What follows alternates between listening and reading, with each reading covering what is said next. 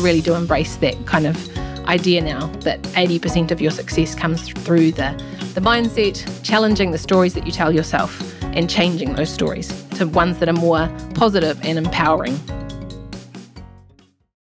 Purposely Podcast, speaking with social entrepreneurs and charity founders and leaders, people who are making the world a better place. Here's your host, Mark Longbottom. A really warm welcome to Purposely with Julia Capon. Julia is the founder of Do Good Jobs, an online jobs board. It's also a resource for for purpose and non-profit organizations. Julia is a bit of a serial entrepreneur. You'll hear in this episode how she's the co-founder of Thundergrid, EcoGeeks. She's really making her career count. Lovely person, doing amazing stuff. Don't forget to hit subscribe, leave a review, share with friends and family. Enjoy the episode. Julia Capon, welcome to Purposely Podcast. Hi, thanks for having me, Mark. Really good to connect. Yeah. You are the founder of Do Good Jobs, amongst a few other things. What's its purpose? What's its mission? I suppose Do Good Jobs, the whole purpose of it is to help people in the for purpose world to thrive. Um, I figure when they're when they're thriving, that's when we start to change the world faster and easier. So Do, Do Good Jobs started as a jobs board 10 years ago, really long time ago, but really more we're morphing into helping upskill people through courses um, and also continuing to connect people and support people into what I call for purpose work. So that could be at charities or at social enterprises, B Corps, so businesses that have more than just kind of profit as their bottom line. So that's really the kind of the essence of what Do Good Jobs is about connecting good people with great opportunities and job opportunities but also, yeah, increasingly that course development, professional development, and coaching as well. So, 2011, how'd you get the idea? So, I just arrived in Wellington in 2011. Previously, I'd been the marketing manager for Trade Aid down in Christchurch. So, um, I left just before the earthquakes in Christchurch. So, the first week I started my new job in Wellington was actually the week of the, the Christchurch earthquakes. So that was a pretty challenging time. But um, I yeah, I'd moved from Christchurch to Wellington and was searching for jobs. And my background, my study, I suppose, had been in marketing and design. And I kind of went, well, I want to keep working in the not for profit world. I want to apply the values that I have to the work that I do. So I was looking for work and having to go through Trade Me and Seek and have 101 different filters around charity or sustainability or not for profit, all the variations of work that you um, might want, the kind of the values you might want that also fit within marketing. And drove me a little bit crazy having to apply all those filters. So I thought, well, maybe there's a there's a gap here. There is a need for a job that helps connect people to who are values led to jobs that are doing that kind of work. So yeah, kind of started it very much on a shoestring out of my then flat in um, Newtown in Wellington, uh, and it was just a passion project. Probably for the past, you know, for the first seven years, it was really a passion project of mine. I was working alongside other organizations at charities, managing charities, and then I probably had a day a week where I was spending time on Do Good Jobs. And it's not until I became a mum four years ago that I really put myself into do good jobs as a kind of my, my main role. So that's yeah, that's a little bit of background in terms of why it started. And was there no other was there no other agency or there was no other kind of specialist um, service for the for purpose sector? Like it was it was just a really clunky there were two others. Um, one that had probably had started 10 years before that, even, so probably early 2000s. I think they'd actually gone overseas to Australia to live and there weren't many jobs. There was probably two or three jobs a month popping up on the jobs board. And then the other thing at the time, I when I came to Wellington, I actually joined the board of Global Focus Aotearoa, which was a development kind of resource centre, and they also had a development jobs board. And unfortunately, they lost the funding. Um, they lost quite a lot of funding when a change in government happened, and they were really struggling to keep things going. So I was on the board of Global Focus Aotearoa near the wind up. And one of the things they had was a job board that I'd really appreciated, and they were kind of having to close that as well. So it was a natural um, filling a gap, filling a need that was out there in the world. Yeah. And online skills, you understood how the web worked? Like it was fairly st- straightforward? Yeah, coming from a marketing background, I had that experience working on websites. And I suppose one of the other things I at the time was really proud of was that I was kind of a, a Jill of all trades rather than a jack of all trades. But I was I did a little bit of everything in my marketing roles. So when I had been working with Trade Aid, I'd done multiple website developments. So I was pretty confident, you know, using my marketing skills in that way and, in developing websites. So yeah, it was a natural progression, I suppose, in terms of starting up a website and tinkering around the edges to to tweak things and make things work. So side project to begin with, but then as you said, you started to take it really seriously. Did it kind of grow a life of its own? Like it became quite a big deal? Definitely. I mean, it, a lot of the first few years, it was just all about word of mouth and people, you know, kind of sharing with other people, do good jobs. And then more recently, so I had my daughter in 2017. And at that stage, after I'd kind of had six to nine months with her, I decided to put a lot more energy into do good jobs and, and growing that. And one of the realizations I had when we were on holiday, we went to the UK to visit family, and we were in the middle of beautiful Slovenia on the in Europe. Uh, and every time she had a nap, I was just jumping on my computer to do all the admin work that was required for do good jobs. You know, answering customer inquiries, making sure that the website was working okay, dealing with social media things. And I realized that it was just me at the time, and I was doing all of this work, and I wasn't getting to work on the business. So I was working in it rather than working on it. And there was a big shift there when I went, I need to get out of doing the day to day to free myself up to think about the strategy and the next steps and the development piece um, because I hadn't done that for so long. And when I switched to working on the business, things just really started to change and accelerate. So I brought in a team member to um, do that admin and customer service. That was my my first hire, and then over the past couple of years, I've brought a few more people onto the team as well. So, yeah, that's helped to accelerate progress a lot by having a team, but also my focus on the strategy and uh, working on the business. Tell us about the structure, like social enterprise or profit making. What's Yes, so it's a social enterprise structure. Yeah, I, I've obviously worked in a lot of charities and I know there's also a lot of challenges that come with that. So I'd set it up as a, as a social enterprise, just being able to make quick um, decisions and choices around what we did and what um, where we went was kind of a key objective for me as well. Yeah, so it's set up as a social enterprise. Obviously, our key part is actually helping connect people to jobs that create social and environmental change, providing a platform for uh, employers to recruit values aligned people. And then also increasingly, we're working on this professional development piece and coaching for for purpose people so that they can thrive. So yeah, that's kind of our our model. In, in many ways, great timing, eh? Because um, you know the world is is very much focused on values alignment and and purpose. Give us a feel for sort of success. What success looks like? Like, did you have to put your own money into into it to grow, or did you just get a bit more commercial focus with it? How did you kind of superpower? Yeah, for like I said, a long time it was just all done on a shoestring. It was just my time that I gifted to do good jobs. But increasingly, I suppose I've come to realize that the stories I had around money, and it's been a big side bit of learning for me over the past few years, is thinking that I don't need money when in actual fact, you know, having do good jobs as a side project, I wasn't doing it a good service by not thinking about the money side of things. And passion can really only take you so far. So I suppose that's a warning to people that are starting business is really to think about how to create revenue to sustain your growth, to bring on a team to help you actually grow and make more impact because that is that is so important. So I suppose let's let's not shy away from money is one of the learnings I've had recently, and unpacking maybe some of the stories we have around money being, you know, if I have money then I'm greedy or I'm dirty or whatever. You know, it's all these kind of stories we tell ourselves about money, and really money just is. It's just a neutral thing. It's what the stories that we give that gives it its interpretation. So yeah, yeah, I suppose the thing I've realized is we need money to survive, we need money to make more impact. And actually, it's a really key thing we have to focus on if you're running a social enterprise. And I, I heard something the other day where someone said, money's not everything, but neither is oxy- oxygen. But good luck trying to survive without enough of it. It's kind of like, yep, I totally agree with that. So, yeah, it's the oxygen of our organization.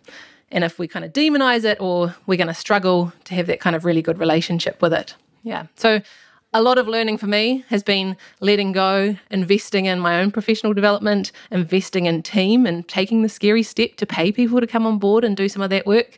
And really digging into some of those stories I have around money that I've developed from childhood, you know, brought through to where I am now. So, yeah. Yeah. side topic, but yeah, it's been a really fascinating area to dig into. Because your career has been focused, yeah, a lot on on purpose. So when you when yes. you take back to, you know, you did a degree at Otago, BA in design, is that right? Marketing? Yeah, I did a um, Masters of Business and Marketing. I did a Bachelor of Arts in Design and a minor in Spanish. And I thought, what the heck am I going to ever do with this? And I just went into that career or, or that choice at university based on what I got good grades for. It was there wasn't any bigger picture thinking behind it. But I like to say, you know, my whole career trajectory changed when I met a boy. Um, and he happened to be studying philosophy at university and asked me some really deep questions about what I wanted to do as a child, what I wanted to do to kind of help save the world, what I wanted to do with my my my work for the next you know 45 years of my life, um, and that really got me thinking about what I was studying and why I was studying and what kind of work I wanted to be doing, um, and that led me onto a journey of I want to work for organisations that do good things in the world. So when I left university, it was very much looking at how can I use marketing, design, and Spanish to also do good. And I landed my first job at Trade Aid as the marketing manager, and I used all three of those skills, which I never thought was going to be possible. I was doing the marketing, I did a lot of design work, uh, and I spoke Spanish. I helped translate correspondence from.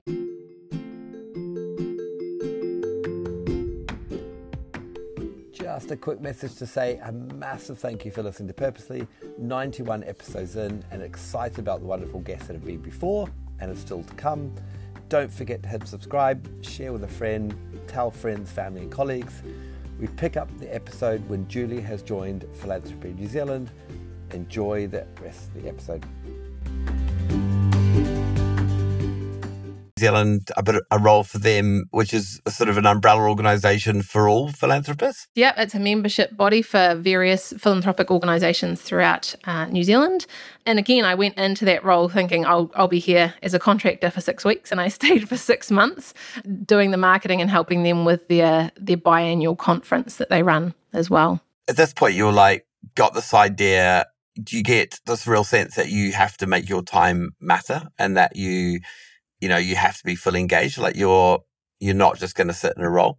Definitely. With I suppose with that last role at Philanthropy New Zealand, I was doing that because my partner was just starting up a business. Um, I was I was kind of the main the main um, income earner in our family, whilst he started up a kind of another business called Eco Geek and Thundergrid, and I was doing that role to bring in money. And we also had a, a nine month old child at that time. So life was definitely challenging in terms of managing time and income. So I was working 20 hours a week. I was also running Do Good Jobs. And I got to the end of that contract with Philanthropy New Zealand and I thought, I really need to change something. I need to either let go of Do Good Jobs and pass it on to someone else, or I need to fully invest in it and actually say no to any more contract work and other other jobs because I also had the the job of being a mum and I really wanted to put my time there as well. So let's just take a quick audit. So you're you're a mum, you're helping your partner sort of launch into the startup space in the in the clean green technology space and you're also running a business. Yeah. All those three things. wow. and I think I, I, I thought the other day, you know, there was probably three turning points in my in my life. So A was meeting the boy that changed my, my direction in terms of work.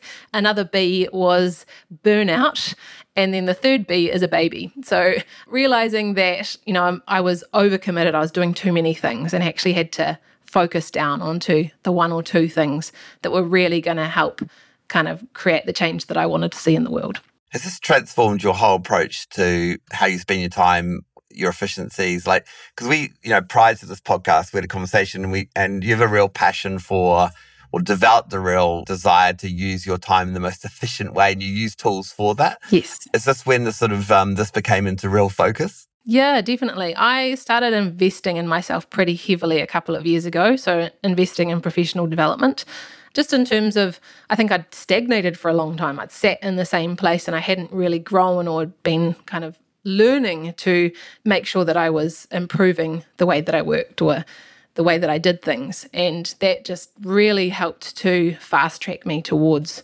more impact. So, starting to think about what are the things you're doing and let's prioritize the things you're doing and also one analogy I think there was, you know, you want what's destination island? Where do you want to be? And how many bridges at the moment are you building to get towards that island? And what happens when you start building multiple bridges is you get a lot of incomplete bridges. Whereas when you focus on one bridge, you can and build that bridge successfully, then you can go on to building your other bridges. And that analogy has stayed with me for a really long time to the point where it's like, okay, which bridge am I building and which one do I let go of for now until I've completed that that bridge building. Um, so do good jobs was definitely the bridge I am building and continue to keep building. Yeah, so that's become my focus. And it must be exciting when you put that focus in, you build that bridge and you, you sort of get rid of some of those other bridges. Yes. And then you see success comes. Like it, do you, you see the kind of uplift? Yeah, definitely. A lot of that, you know, investment and professional development has just revolutionized the way that I think around the beliefs I have, like I was saying before about money and time. And I suppose in the past, I was really a systems and tools lover. I just thought that they would solve all my problems, that, you know, having the right way to book meetings or to um, the right kind of customer relationship tool or whatever it might be, having those in place was going to save me time, which would free my time up to work on the important things. But often what I'd find was these systems and tools just took more time and I get stuck in the the little the little changes that were still needed and the tweaks that were needed and I end up wasting a lot of time. Whereas when I started to realize that there's there's more than just tools. It's actually around your mindset, the stories you tell yourself, uh, and also having a really clear vision to work towards um, that excites you and kind of keeps you on track was the key. And then taking baby steps to get towards that vision was was really key. So yeah, I, I realized that there were three components that you need, and I've and I've call it the head, heart, hand model. And, and a course I run now, um, which is really about getting your head in the right place, getting the your mindset in the right place, getting your heart in the right place, knowing where you're going, your roadmap, your vision, and the strategy, and then having the right tools and systems. So I used to be probably 90% tools and systems, not much strategy, uh, and not much digging inside and into my into my head in terms of my mindset and my beliefs. Whereas now I've really turned that on on its head and 80% of my time is probably spent on strategy and mindset and 20% on the tools. Wonderful. So head, hand, heart, and that's a framework you've kind of come up with.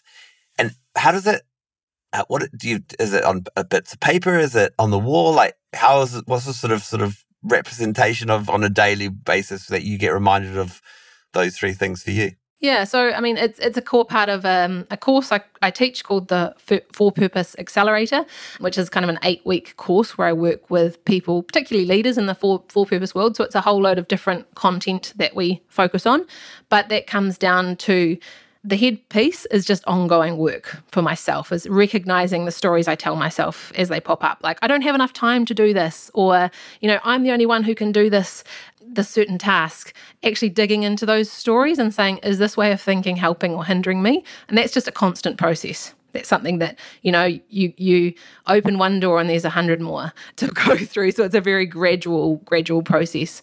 But I think someone said, you know, 80% of success is mindset and 20% is the tactics, so the the tools or the systems. Yeah. And I really, I really do embrace that kind of idea now that 80% of your success comes through the the mindset, challenging the stories that you tell yourself and changing those stories to ones that are more positive and empowering. Fantastic. And you do you struggle yourself keep you on track?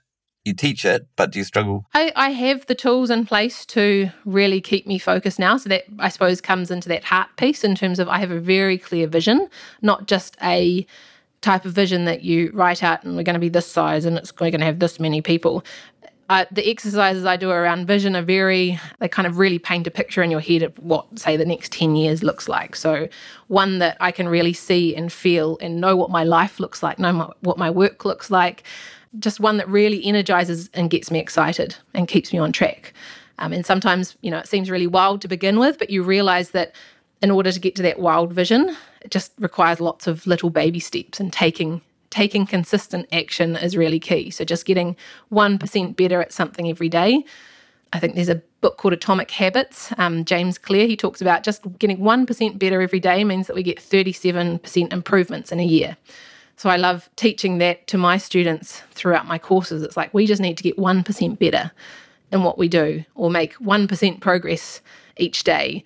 And it has huge impacts over, say, the next 10, 20 years. You're building a bridge towards Do Good Jobs. You've, you're talking about helping your partner launch EcoGeeks and also Thundergrid. Yep. Tell us a bit about those businesses and that, you know, focus on on the environment. Definitely. So, as I said when I just had my daughter, um, my partner, he's I suppose he's always been a bit of a salesman or a business development person. He had been working in sustainability and doing a lot of home um, audits around Wellington, and he had a huge passion for sustainability and helping people to live comfortably, have be in healthy homes, but also um, save energy. And he went on to being a energy manager up at Victoria University and it was really time for him to step into his own into his own business. That's just kind of his mindset. He always looks for ideas and business ideas.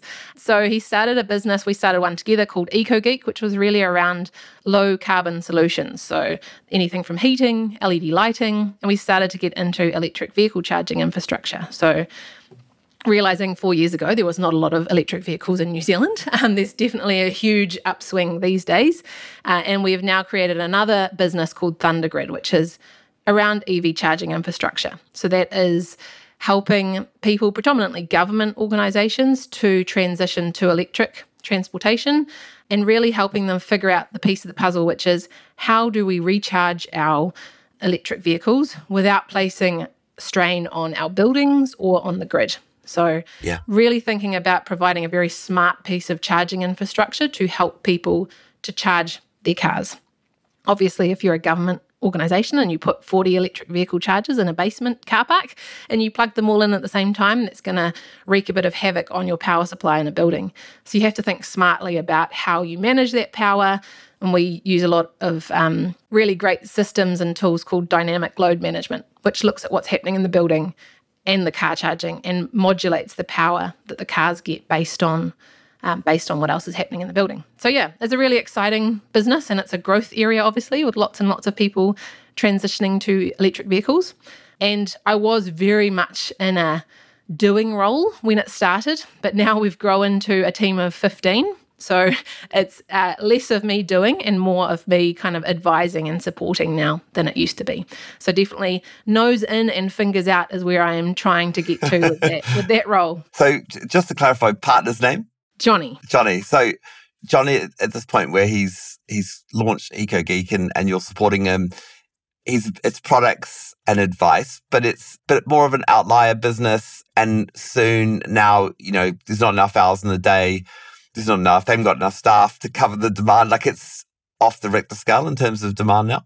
Yes, yeah, we um, it's just been growing and growing and growing. And again, it's like which bridge are we building? We're constantly looking at that because we had this you know, Eco Geek, which was around heating and sustainability, but we are progressively moving out of that and towards more of the EV charging infrastructure just because that's where there's heaps of demand at the moment. Obviously, there's also demand for good heating, but where we want to put our time and our energy is in the EV charging. So we're building the bridge towards the EV charging infrastructure business, and we've brought some people on to do some of the the heating inquiries and sales that we used to do as well. So yeah, it's kind of choosing those paths that we want to focus on and investing, making the scary, uncomfortable decision to invest in bringing people on to do that work as well is definitely getting into that uncomfortable position more and more has really helped us grow. And I love I love talking to my students about doing the thing that makes you uncomfortable is often the place where you grow. So for me, you know, it's doing public speaking, jumping on podcasts, or doing um, I'm doing a disrupt HR talk, a five minute talk next a couple of weeks away. But those kind of things are uncomfortable. But I know that when I do them, that's when I also grow as a person. Yeah. So yeah, and as a family, bootstrapping the business like that's another uncomfortable um, pieces in terms of throwing your money into it. Yes, yeah, definitely. It's terrifying, and it's just next level terrifying every year. Um, but it's also we we really have the conviction and belief that this is the right place to go.